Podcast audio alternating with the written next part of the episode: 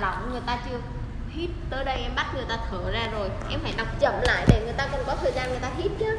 Ví dụ em thôi hít vào còn cái câu nào mà em thấy nó ví dụ cái câu này thở ra dùng hết sức để thở mà em thấy nó ngược ngược em có thể thay chữ. Thở ra ta dùng toàn bộ sức của mình để đẩy hơi ra ngoài. Ví dụ vậy chẳng hạn ha em có thể thay thế. Tức là bây giờ em chưa chị em chưa hình dung là như thế nào. Chị sẽ cho em một cái khung trước. Ha. đúng chưa để em học thuộc. Sau này em học thuộc rồi em phải tự biến cái ngôn ngữ của chị thành ngôn ngữ của em. Nó mới là cái chất riêng của em. Ừ. Chưa? Bây giờ chưa có thì em phải dùng của chị. Sau này có rồi em phải tự tạo ra cái chất riêng của em. Nó mới là của em. Còn em dùng của người khác vẫn là mượn. Em mượn cái của người ta về để làm cái của mình thì nó mới lâu bền với em. Đúng không? Em mượn chữ của chị về dùng làm chữ của em thì em phải biến nó thành cái chất của em. Đọc, có cảm xúc vào những cái đơ đơ đơ. Người thiếu cảm xúc vậy? Mời lớp khởi động xoay tròn cổ chân.